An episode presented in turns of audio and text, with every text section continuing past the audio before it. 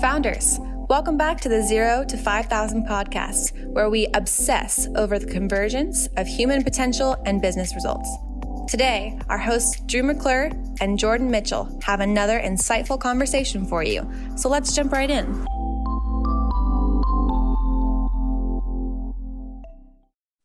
Okay, founders, welcome back to the podcast. Today, I'm sitting down with the co founder of Next Shift LLC, Imran Deshmukh. Against the backdrop of our everyday lives, we are only just touching on the vast potential of technology in the healthcare sector.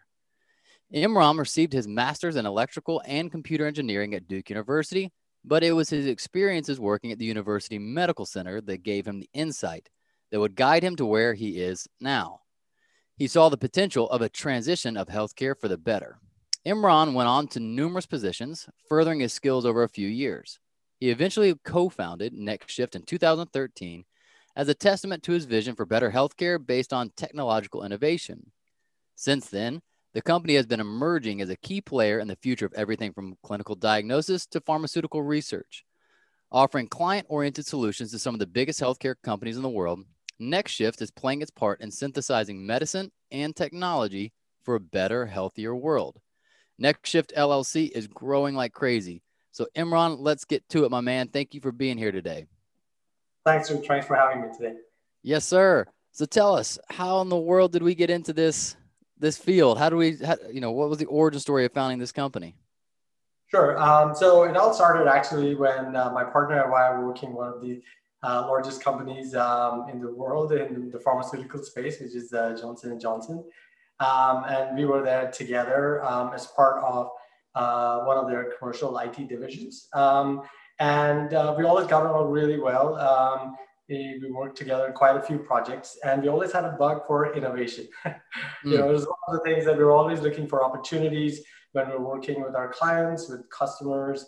Um, you know, those were mostly internal at that point, but also um, the ones that were outside um, and the kind of interactions we were having with them. And we're always trying to find ways to innovate um, around that. And you know, one thing led to another in terms of conversation where we felt like, you know, it was a good opportunity for us to shape that, um, you know, some of the things that we were trying to do in-house and bring that to the rest of the industry um, and try to do some of the things that we're trying to do innovatively um, outside J&J as well so that we could bring that across all the different players in the space. Because you know our innovations and the ideas we're coming with were not limited to simply um, you know, the pharmaceutical side, what we're seeing was this confluence of interaction between the healthcare providers, um, between the customers, which are the patients in these case, uh, and uh, the pharmaceutical manufacturers themselves.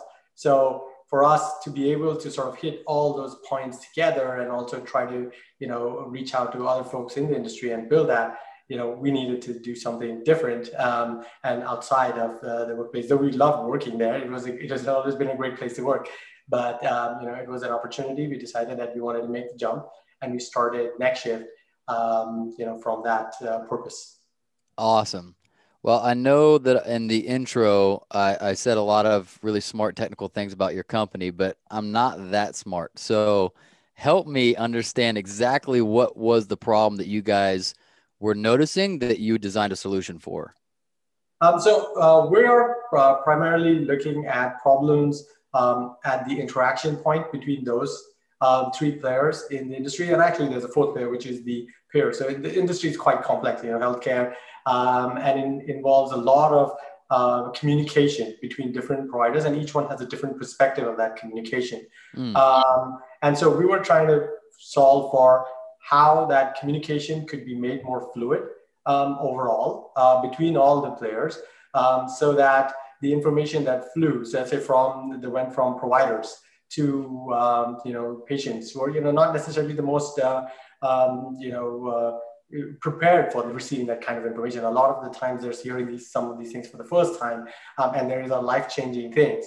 So preparing them for making those adjustments, how that needed to be delivered, um, and how to manage their life cycle around that communication over time because it changes.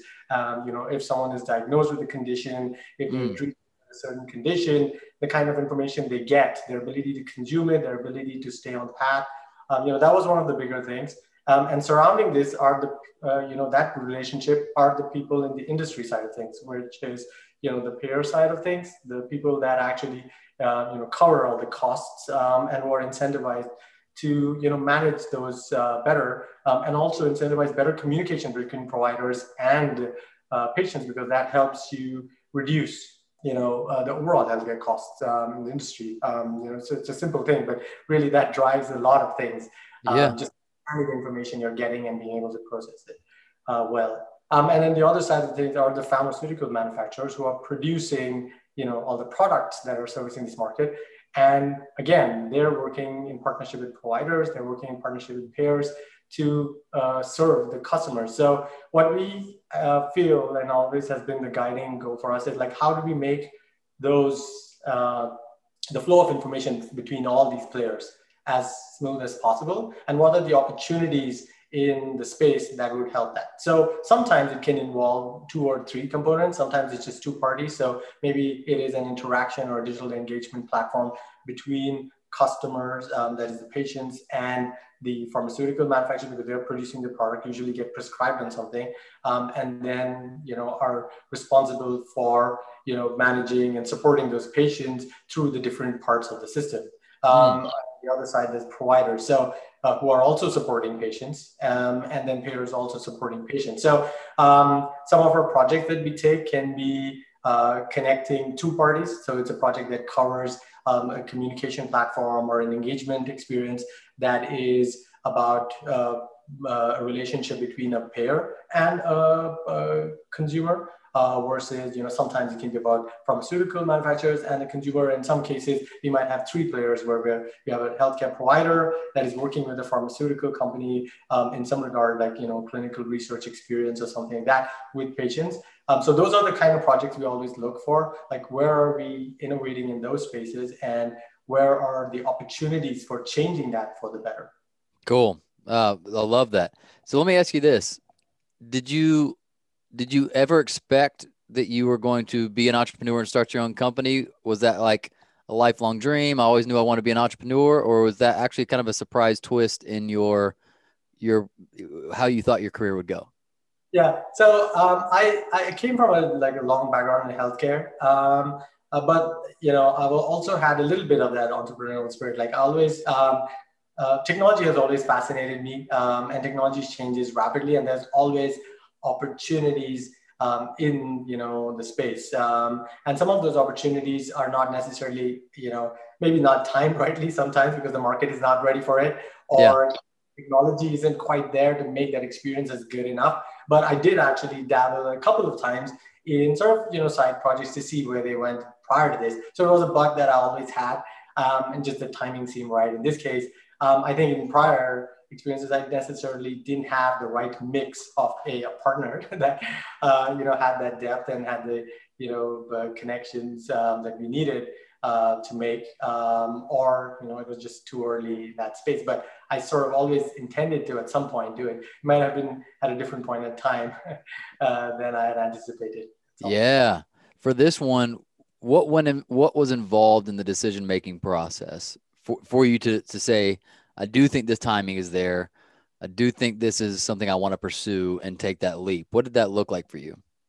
Um, so we were going through a lot of transitional things in the industry. Um, we see, and actually, you know, it's been uh, 10 years on and we still continue to see that. Uh, but we repeatedly ran into, you know, technology uh, that was outdated and people were really trying to change that at that point. So this is about the time when, you know, mobile had really started to take on.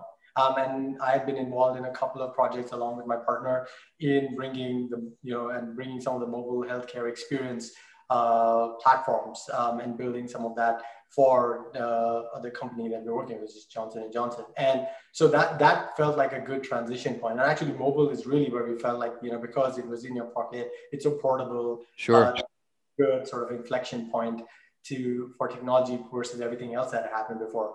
I'd actually been part of a lot of technology transition right prior to that, uh, where we were looking at old systems and really trying to fix the user experience on those systems because they were never really designed. Yeah, the first wave of systems were very functional, like CRM, uh, was very functional. You know, it got the job done, but it wasn't necessarily the bad, best experience for the users, um, which was the field force in this case.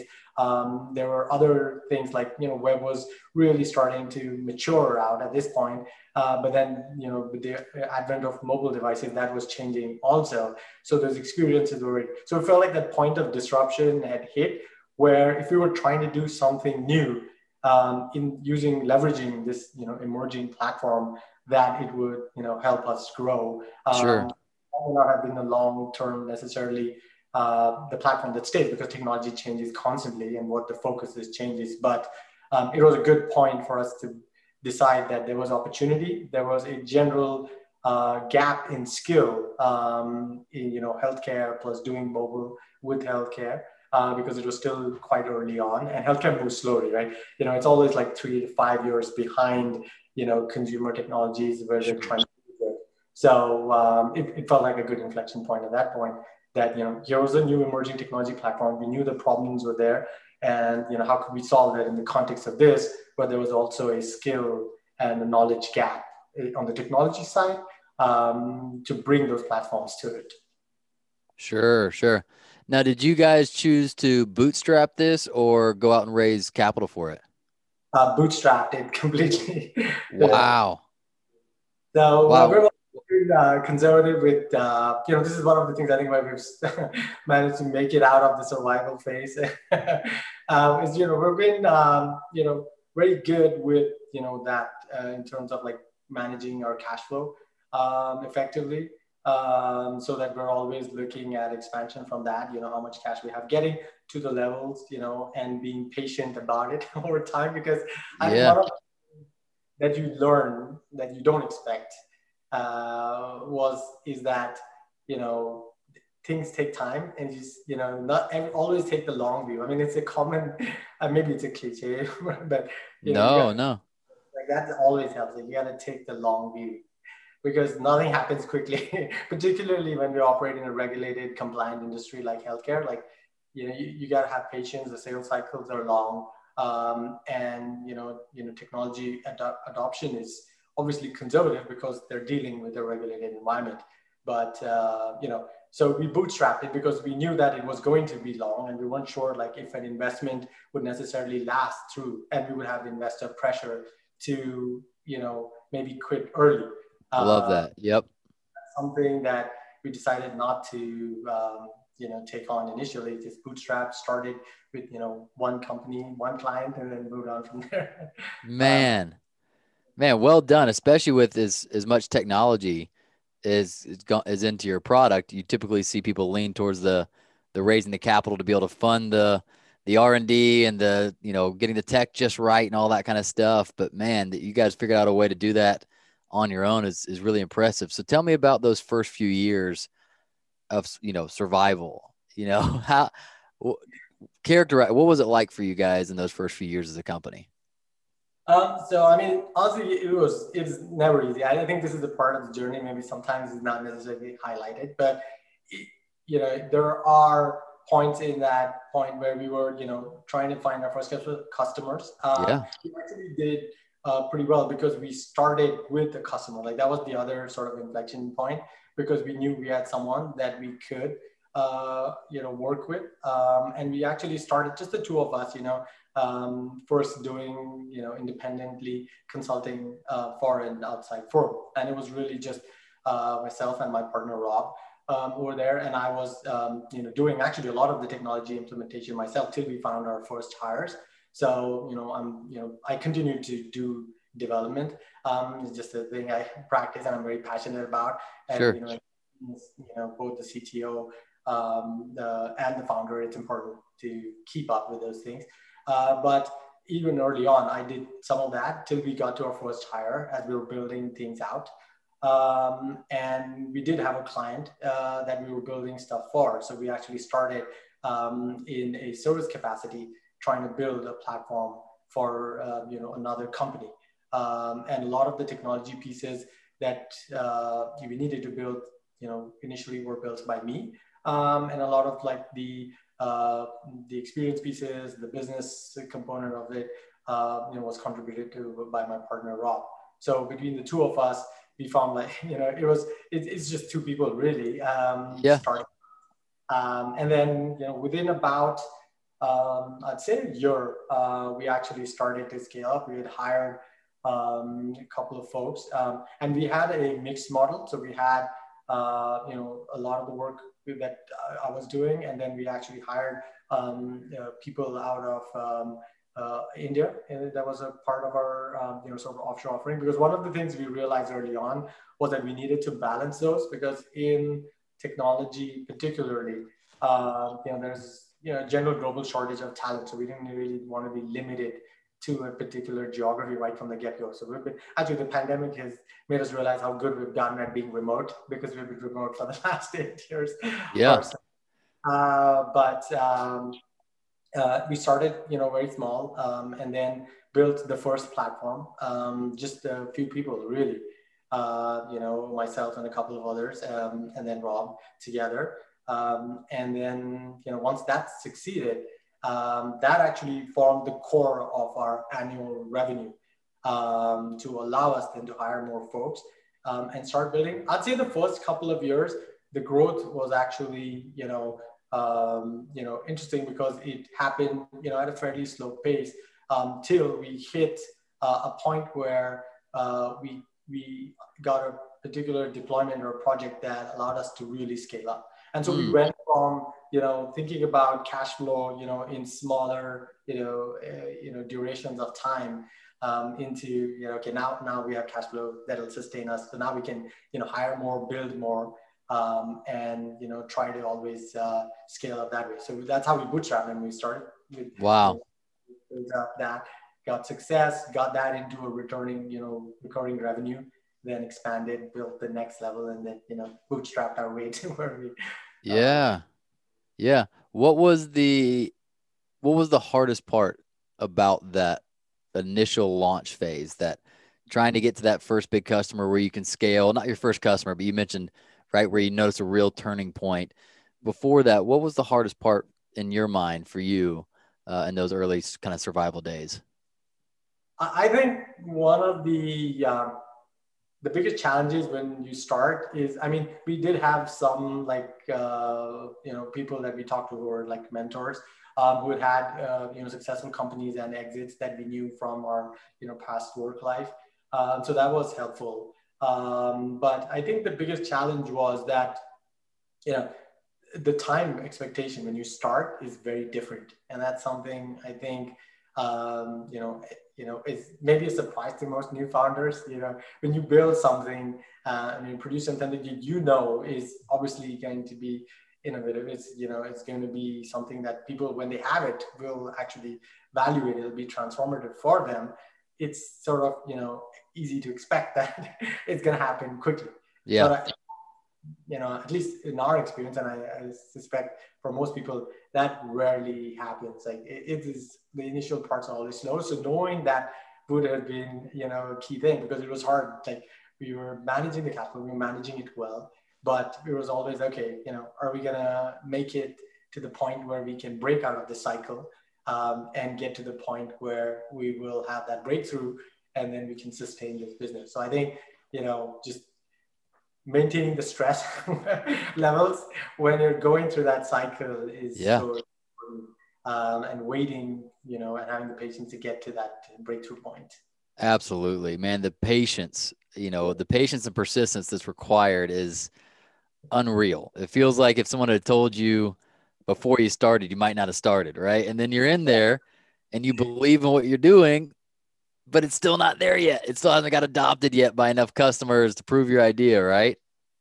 Yep, absolutely. Yeah, I think that that is sort of the biggest challenge. Like because when you believe in the product, you find it hard to almost um, you know see you know under, try to understand really why yeah isn't happening. But I think over time you realize that it's really sometimes it's not about the product at all. You know, there, it's the environment that you operate in, and sometimes it can be that you're too early. Uh, yeah, market isn't ready for you, um, and surviving the early phase is actually, you know, I don't know, to some extent is about a lot about timing. I think the opportunity and the timing is so important uh, because you might have the right product but the market isn't quite ready for you because maybe they're going through a change themselves at that point.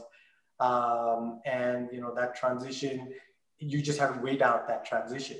Um, and when that transition is done then the market will be prime for you and you make it to that point. And just having the patience and the persistence to survive till the market is either ready for you or you try find the fit. Yeah uh, that's something you have to also adjust you know finding your fit um, yeah, were there any were there any kind of key like pivots or changes to the product that happened uh, as you were actually getting in contact with the with the customers or people you were trying to serve versus what you had in mind when you first set out? Were there or were you basically like the yeah the the product and service I foresaw was exactly what we deliver today? Um, so I think you know because we were heavily sort of uh, you know I guess we we actually started uh, BioFrontend, so we had a platform. So we we actually don't have like a product like you can just turn on. Um, I gotcha. Platform product. So you gotta bring the platform product in house, and you gotta make a few. You have to make a few customizations on that product so that it is usable for you. So it's it's actually uh, a little more technical product, at least at the onset, because you have to be able to do the customizations you need um, and that's something we continue to use right now because we work with largely enterprises. And sure. one of the we find is that when you just ship off the shelf, uh, whatever it is, you know, you end up making no one happy. Like no one is happy with the product. So we actually scale that back um, to where we feel uh, we, you know, our messaging that we have a platform solution um, that is designed with an enterprise platform um, from the get-go. So when we sell it to you, it's not like we're selling you a one-off thing that you're going to use in one place. Uh, we want you to think about how this is going to be used across your enterprise in different parts of your business. And that's why you know we sell it as a platform because then that 20% extra that you need to customize across your different businesses allows you to use one platform offering that then can be tweaked um, to suit the needs uh, without you know having to force your workflow and how you're doing things into the product, rather leave the product open um, as you know and open to customization so that uh, we can uh, you know we can best meet you know the customer where they are rather than the other way around. Totally makes sense. Now let me ask you about the company itself. What has that been like for you? What has the journey been like to hire people, to put together teams, to develop a culture? Like, talk to me about that. What's that journey been like? Um, so, you know, hiring in the technology landscape is difficult. I mean, there's just no easy way to do it. Um, I, I, think there is, uh, you know, always pressure on talent and talent, you know, and there's a ton of opportunity generally. But that doesn't mean that we don't uh, have, you know, a lot of people applying. I mean, we do get a lot of applications, but finding the right sort of people has been, you know, and actually this is one of the continuing challenges uh, that we have um, as we grow is trying to find the right sort of people. And we have a you know a unique um, you know somewhat I wouldn't say proprietary, but we buck the industry trend at every time in terms of how people were doing hiring.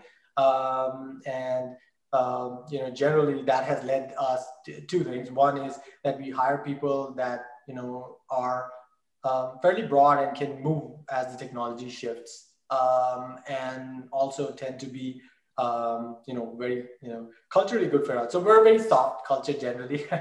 um, you know, we like, you know, people that are, you know, you know, collaborative, friendly, um, and um, you know, they're, you know, they have a good work ethic. I mean, those are some of the basic things, but a lot of times, you know, uh, it's not just purely performance driven. The performance is a part of it. Um, uh, but we don't want people that are so focused on performance that they don't, they don't notice the people around them. Sure. Um, you know they're open to helping others and supporting others um, as they themselves are developing. Because for us you know that's the sort of culture we have. Like um, you know even right now now when we get a question we're very open as partners to the people that are working for us. I mean anyone can email us and we're all on messaging so people can interact with us directly.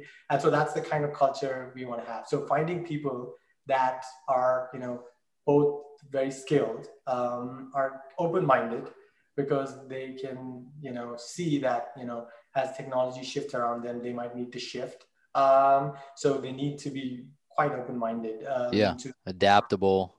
To be adaptable, yes. Um, and then you know also fit in our sort of you know I guess what I call it you know soft culture because it is you know we're you know you know generally very polite, very amicable, and some of that may come from you know the companies that we came from, like you know. Uh, particularly J&J had a very similar culture and we really, uh, you know, overall like that culture. So we're trying to balance that in a small company. So trying to find people that have that holistic, you know, ability to, you know, be communicative. I mean, they have to be confident, communicative, but it's not to the point where, you know, it's disruptive to everyone else. Yeah. Sort of the kind of people that we're looking for. So finding that mix has been challenging. Sometimes you get people that are really sharp, uh, but may not fit from a culture perspective. And sometimes the fit is there in culture, but we don't feel like, you know, they have the technical aptitude. What we don't necessarily look for particular, though we do. I mean, depending on skills, we look for the skills we need, uh, but we're always looking for the ability to change um, and being to you know to be able to look at opportunity from an open-minded perspective versus like oh that's not something you know I've done before I'm not I'm not interested having never done it before. Um, so so, so you're actually looking for somewhat of a generalist versus like a too narrow of a specialist so that they can actually adapt and change and and, and learn new technology as it's advancing. Is that kind of right? Yeah, that's absolutely right. I mean, we're looking for good technical aptitude almost always. Yeah. Um, may not necessarily be in the exact thing that we're looking for, but you know, the basics of technology, even though you know to consumers seem constantly changing, the fundamentals are what have been there forever. Um, and as long as you have a strong understanding of those and you have a strong passion for it and you're you know willing to learn new things um, then you know you know technical aptitude will carry you a long you know long way yeah yeah now in terms of building that culture one i'm curious why you call it soft culture. Is that in terms of like soft skills?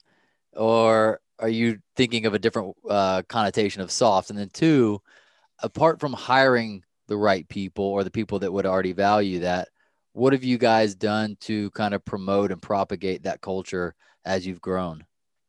Um, so I guess uh, yeah, maybe soft is maybe not the most uh, appropriate. I don't know. There's no quite way to describe it. I guess it's a very friendly, collaborative culture.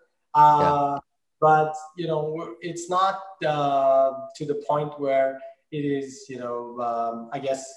Um, I guess we're not. I mean, even though we are like very performance driven, like we look at performance, uh, we're also very forgiving in terms of, you know, generally if you're, you know, if they're, you know, we're very accommodating. So we're, you know, we balance work-life culture really well. Um, and soft in the sense that uh, I guess we expect that the interaction between humans, yeah, uh, you, you're always paying attention to uh, others around you. Yeah. Uh, are so I guess in terms of soft skills, but not in the soft skills sense that you know we're looking for someone that's good at you know necessarily being a stellar communicator. Sure, sure. Communication, but that, not that kind of soft skills. It's about realizing that you're working with people and uh, you know you treat them like the way you would treat uh, you know friends and you know approach them with considering their feelings and how they're gonna be and it's not very you know abrupt or you know right because sometimes uh, you feel like in technical organizations you can get too you know aggressively tied to the technology and yeah because that's the only way to do it. But we don't feel like that's necessarily uh, always the best path. Let's try on the word relational instead of soft. You have a very relational culture, right? so, how have you guys gone about? Uh, and have you done anything to kind of intentionally promote or uh, see that culture grow? Yeah, so I mean, generally, first is hiring, right? That is very important sure. because change the nature of people. I mean, you, you can train them to do other things, but you cannot change uh, who people are. So I think hiring people that fit uh, that mold itself, you know, gets us a long way because we don't really have to, uh, you know, train them to be that way, like in the, you know, the relational aspect. Um, but for us, I think, you know, internally, it's about, you know, making sure that everyone on the team is communicating, I think, well um, setting an example as leaders in the way we communicate uh, with people um, and setting some ground rules for how that communication must occur. But you know, I don't know if we've done anything really consciously like targeted because to some extent, as I said earlier, it's you know, it's about you know, if you're if you're inherently the kind of person that understands that from the get-go, there's not you know not a lot of you know training to be done to meet that. If you don't, typically you won't be a fit anyways um, for us. But yeah, I mean, I think as leaders setting that example, like how, about how we communicate uh, with our um, with our employees, with all the team members that we have, uh, making sure that we're always open to ideas and reflecting to our leadership how uh, they must, you know, how the what the expectation of behavior is. For and, sure. You know, if there is any sort of feelings of um, as a culture, we also have it very open that if there, anyone feels like um, uncomfortable about anything, um, they're you know free to uh, have the conversation with their colleagues or come to us and have a conversation about that. And we always are open to doing that. Um, and they know that we're genuine about it. And I think that has been an important part of maintaining that culture because it's not something where, you know, it's not, you know, a thing we put on a mission statement and then just forgotten about. We sort of reflect that in everyday interactions across our team. And we try to make people that are part of diverse, you know, they're working with different clients you know, connect with each other. There are skills that one might have that they can assist someone else with. So we promote that culture of assisting and collaboration actively um, so that they have opportunity to support others. Um, and then, you know, it flows in all directions uh, across the team. Love that. Now, I'm curious for for where you guys are currently as a company. What's the biggest challenge that you guys are facing? Is it uh, scale? Is it growth of leaders is like what what would you say as the founders on your mind at this stage of the company um, so for us you know we actually um, diversified over time um, so we do have you know we started with you know some of our platforms work um, and we've uh, diversified into technology services like augmentation um, where we found that because we do so much hard engineering in-house that we have a lot of depth um, in engineering um, that is missing um, on where they may not be interested in a specific of their platform, but they're looking to build something internally. And they have a gap in that uh, technology particularly. So we're actually providing consulting in that particular technology space um, that is an advanced technology um, at that point in time. I mean, it's constantly shifting and we were very big, uh, you know, from the mobile stage, we moved actually to the whole cloud transformation uh, when that happened, um, cloud engineering. Um, we're working a lot in data science and, and, production cloud engineering together and the confluence of that now. Um, and so because we do that both in, on a platform side um, and we're doing it on a consulting sort of services side, um, that's, you know, something that we continue to grow.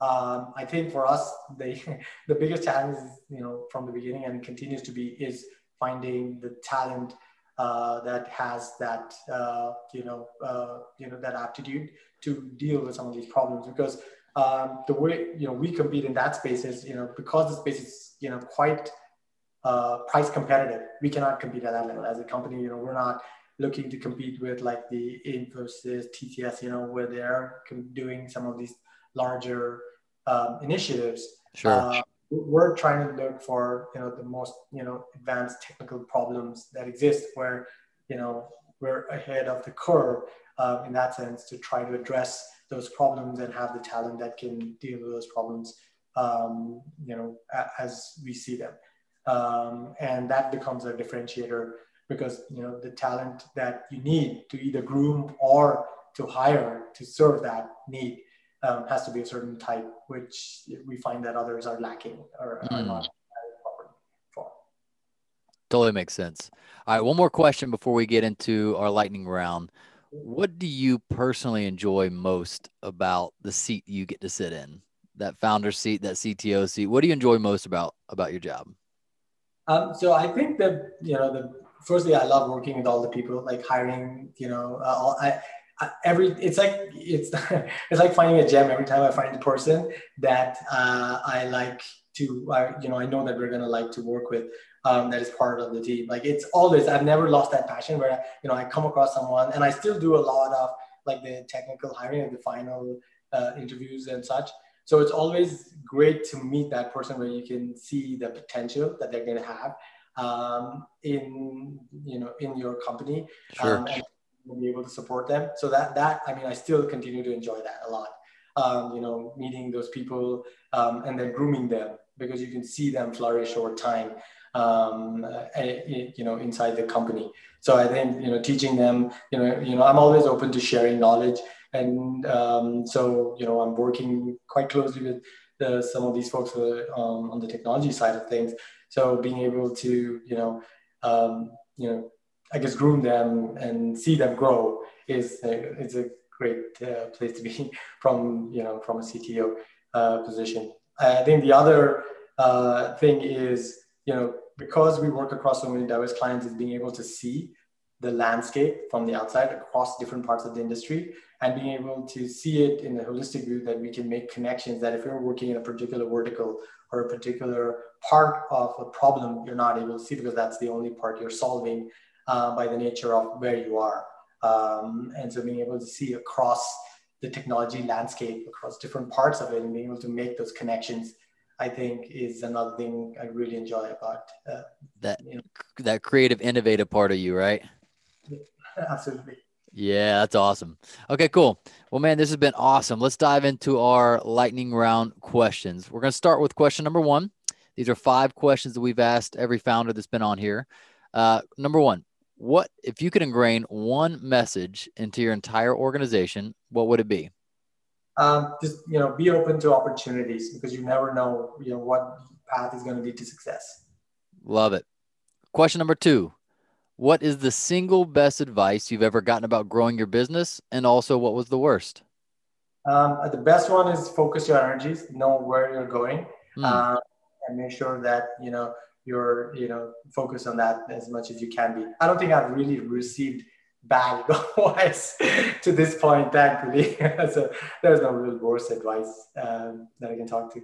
Fortunate for you. All right, question number three. What causes you the most stress or worry leading your organization? Um, you know, continuing to find and retain good people is the biggest uh, because we are such a people company. Um, I think that is the biggest one, like making sure that we continue to hire the kind of people that we're looking for and then continue to retain them. Totally makes sense, especially with, I imagine the, the high, the, the job offers they might be able to get that from a huge company that can pay more off the bat or something like that. Is that, is that kind of one of the threats to retaining people? We'll actually pay very well. that is not the, so that's not the issue. That's not the issue. It's just I think, uh, and we haven't lost many people, so maybe retain retention is less of a problem. Yeah. Uh, but it is about, uh, you know, there's always, you know, opportunity that other people are looking at, and yeah. sometimes exploratory. So um, I think it's really the hiring side of things, making sure that we can hire the best people, and that we continue to do that because that is, you know, part of the success of our company. Makes sense. Okay, number four. What is your BHAG, your big, hairy, audacious goal for this company? Um, so I think for us, it is to scale our platform. So we're launching a couple of new platforms uh, this uh, year and into next year. Um, and so for us, it is basically growing all those two platforms to the point where they represent, you know, you know, they almost flip the business um, and represent, you know, maybe double or triple what we're making right now in the next few years um, and allow us the opportunity to do that because we feel like they are also transformative to the particular part of the industry that we're tackling. Cool. That's exciting. Okay, question number five. This is our fun, creative question. If you could hop into a DeLorean and go back to the past, and you get to just tell yourself one thing out the driver's side window as you drive by, when would you go back and what would you tell that younger version of yourself? Well, that would be in the first couple of years. And you know, it's what I could write at the beginning. It's like things are gonna take time. Be patient because uh, everything worth having is gonna take time. So always take the long view of things, and you know, uh, just be patient. I mean, that is the because it would cause me a lot less stress back then. That's right. Awesome, man. Ah, such a good message, especially if you're if you're listening right now and you're in those early years. Just relax you got to find some patience or you're going to kill yourself striving to get there faster, right? Oh man, Imran, this has been awesome, man. Thank you for taking time on your Friday to come here, share your story, your wisdom. uh, it's been it's been really exciting and, and fun to hear. So thank you for making time for this. Yeah, thanks, Drew, for having me. Uh, yes, sir. Founders, thanks for listening. We hope you enjoyed it. Make sure you subscribe to the podcast and hop into our monthly founder email so we can ensure you stay on the edge of peak performance and massive business results.